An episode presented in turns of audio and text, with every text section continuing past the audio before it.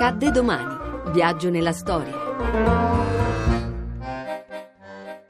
20 luglio 1944, attentato ad Hitler. Il duce giunge al quartier generale del Führer appena un'ora dopo l'attentato al quale Hitler, per decreto della storia, scampò quasi senza pericolo. La resistenza formata da gruppi di operai, di intellettuali e di artisti si sta espandendo anche nelle sfere gerarchicamente più influenti, sia in seno all'esercito che al governo. Si tratta di persone che hanno una visione d'insieme e una certa conoscenza della situazione. La loro resistenza finisce con l'attentato ad Hitler. Adolfo Hitler riceve le felicitazioni dei suoi lavoratori dell'organizzazione Todd che si annunciano al Führer il primo sgombero del luogo dell'attentato e il luogo del delitto. Due metri lontano dal Führer esplose la bomba.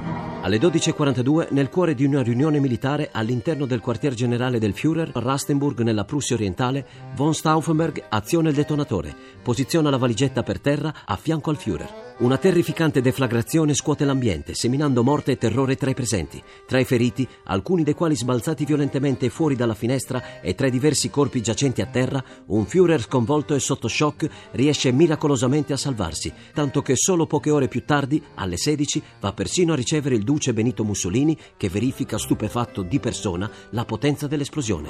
Il Führer saluta il duce con la mano sinistra.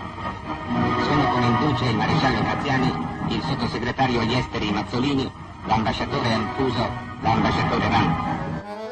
Lo scopo dell'attentato, oltre ad eliminare Adolf Hitler, è quello di attuare un colpo di Stato, instaurare un nuovo governo che avesse il compito di negoziare una pace separata con gli alleati, allo scopo di evitare la disfatta militare e l'invasione della Germania. L'attentato viene pianificato sfruttando la possibilità che offre il piano Valchiria, ossia la mobilitazione della milizia territoriale in caso di colpo di Stato, opportunamente modificato dal colonnello von Stauffenberg. Il Führer visita all'ospedale i suoi collaboratori, appartenenti allo Stato Maggiore della Wehrmacht, rimasti feriti durante l'attentato.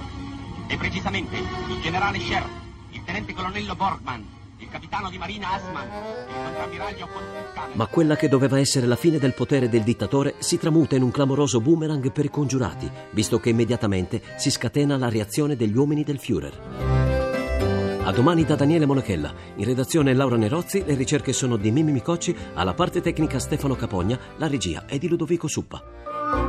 Il podcast e lo streaming sono su radio1.rai.it.